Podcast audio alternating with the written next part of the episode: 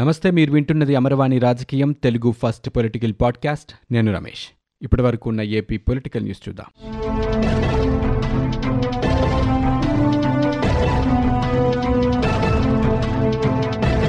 మాజీ మంత్రి వివేకానందరెడ్డి హత్య కేసులో కీలక పరిణామాలు చోటు చేసుకుంటున్నాయి.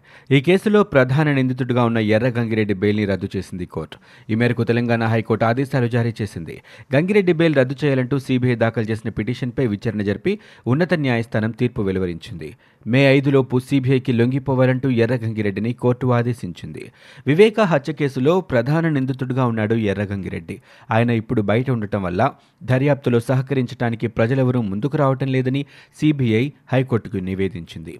ఆయన వెనుక రాజకీయ ప్రముఖులు ఉండటంతో ప్రజల్లో భయం ఉందని తెలిపింది. నిర్దిష్ట గడువులోగా అభియోగపత్రం దాఖలు చేయకపోవడంతో ఎర్రగంగిరెడ్డికి మంజూరైన చట్టపరమైన బెయిల్ని రద్దు చేయాలంటూ సిబిఐ దాఖలు చేసిన పిటిషన్పై జస్టిస్ చిలకూరు సుమలత విచారణ చేపట్టారు.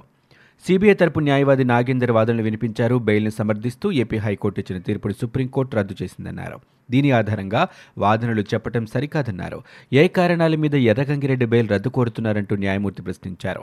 వివేకా హత్య పెద్ద కుట్రాని పథక రచన అమలంతా ఎర్రగంగిరెడ్డే చేశారంటూ సిబిఐ తరపు న్యాయవాది చెప్పారు.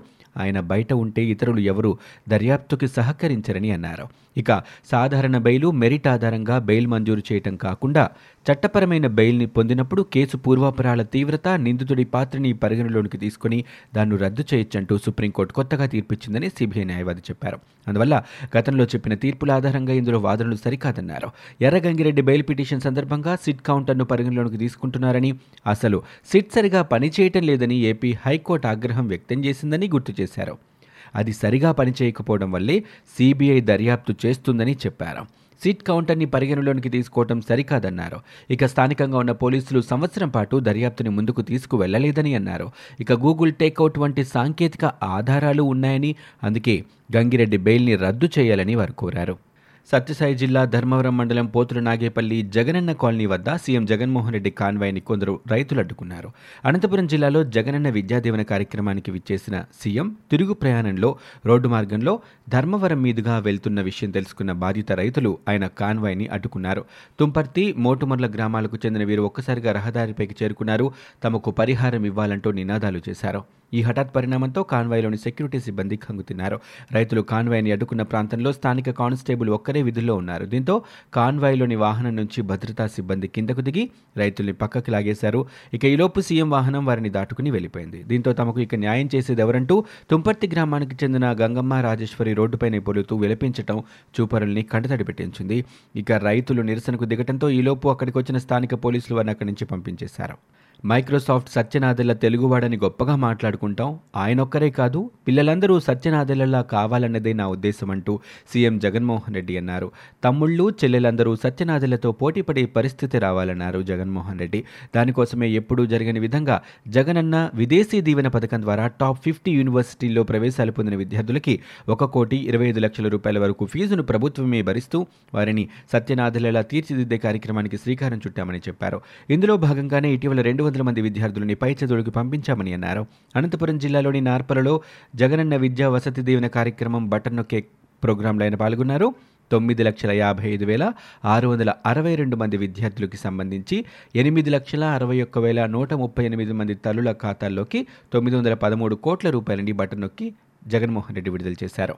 విద్యార్థుల ఫీజులు పూర్తిగా చెల్లించే జగనన్న విద్యా దీవెనతో పాటు జగనన్న వసతి దీవెన పథకం ఉంటేనే పిల్లలకు మంచి జరుగుతుందని జగన్ చెప్పారు. విద్యార్థుల తల్లిదండ్రులు అప్పుల పాలు కాకూడదనే ఉద్దేశంతోనే జగనన్న వసతి దీవెన పథకాన్ని ప్రవేశపెట్టామని అన్నారు.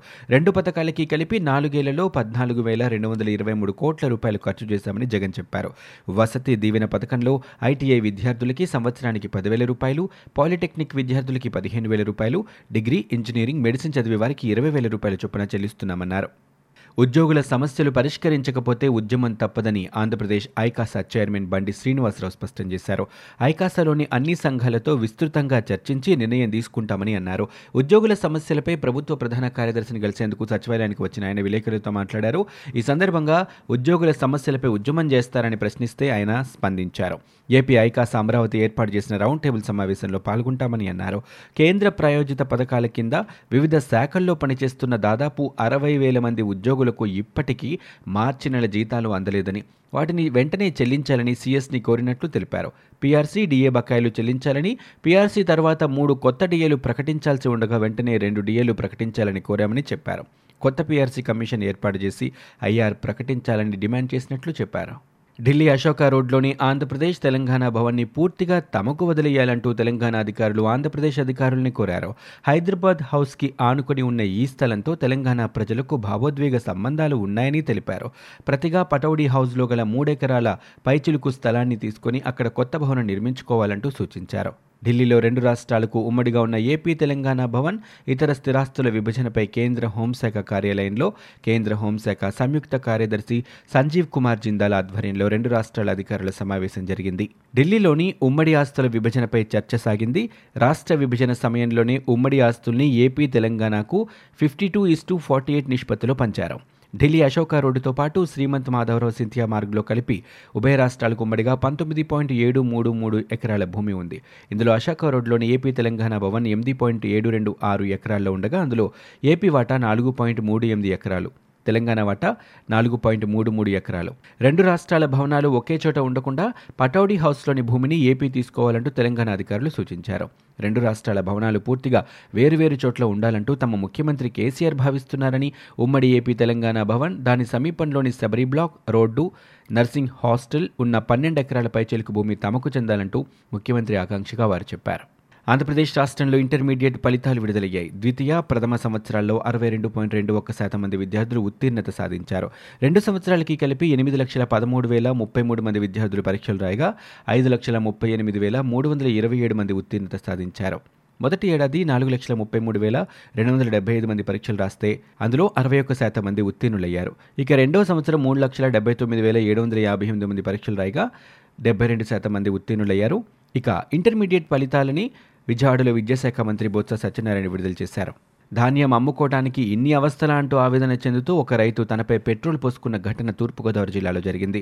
ఆర్బీకేల్లో తేమ శాతం పరీక్షించి మిల్లుకు తీసుకెళ్తే తేమ ఎక్కువగా ఉందని నూక ఎక్కువ ఉందని బస్తాకు ఐదు నుంచి పది కిలోల ధాన్యం అదనంగా తీసుకుంటున్నారనేది స్థానిక రైతులు చెబుతున్నారు తహసీల్దార్ కార్యాలయం వద్ద ఆందోళన చేపట్టి వినతిపత్రము అందించారు. కోమటికుంట సమీపంలోని శ్రీ మాతంగమ్మ రైస్ మిల్లు పరిశీలనకు వచ్చిన అధికారుల వద్ద మరోసారి రైతులు తమ గోడు వెలబోసుకున్నారు.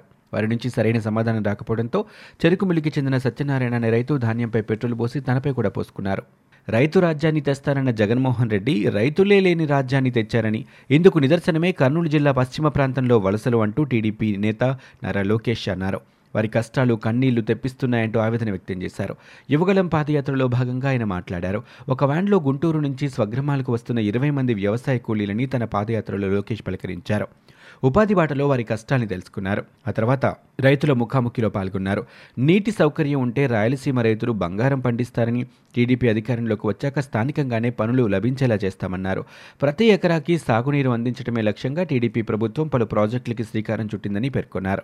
కౌలు రైతులకు ప్రభుత్వ పరిహారాలు దక్కటం లేదని వారి ఇబ్బందుల్ని దృష్టిలో ఉంచుకుని భూ యజమానులకు ఇబ్బంది లేకుండా కౌలు రైతులకు ప్రత్యేక చట్టాన్ని తెస్తామన్నారు. ప్రజల ఆగ్రహానికి వైకాపా చిత్తు చిత్తుగా ఓడిపోవటం ఖాయమని ఈ ప్రభుత్వంపై పోరాటానికి ధైర్యంగా ముందుకు రండి అని యువత భవిష్యత్తు బాగుండాలంటే టీడీపీ రావాలి అని టీడీపీ అధినేత చంద్రబాబు నాయుడు పిలుపునిచ్చారు. ఇందుకోసం అందరూ కదిలి రావాలన్నారు. జగన్ రాజకీయాలకి అర్హత లేనివాడని ధ్వజమెత్తారు. స్టిక్కర్లపై స్టిక్కర్లు వేస్తూ ప్రజల్ని వంచిస్తున్నారని అన్నారు. ఫ్యాన్కి ఓటేయటం ఆత్మహత్య సదృశ్యం అవుతుందంటూ చంద్రబాబు హెచ్చరించారు.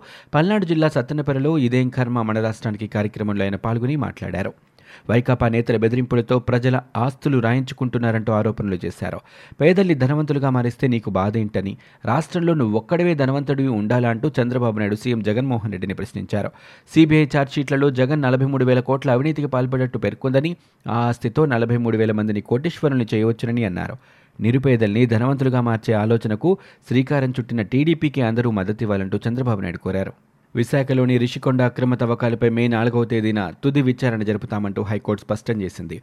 ప్రధాన న్యాయమూర్తి జస్టిస్ ప్రశాంత్ కుమార్ మిశ్రా జస్టిస్ సూర్యతో కూడిన ధర్మాసనం ఈ మేరకు స్పష్టం చేసింది. విశాఖలోని రిషికొండను టూరిజం రిసార్ట్స్ పర్యాటక పునరుద్ధరణ ప్రాజెక్టు పేరుతో విచక్షణ రహితంగా తవ్వేస్తూ పరిధికి మించి నిర్మాణాలు చేస్తున్నారంటూ పేర్కొంటూ విశాఖ తూర్పు నియోజకవర్గం TDP MLA Velagapudi Ramakrishna Janasena corporator Murthy Yadav హైకోర్టులో వేరువేరుగా ప్రజాహిత వ్యాజ్యాలు దాఖలు చేశారు.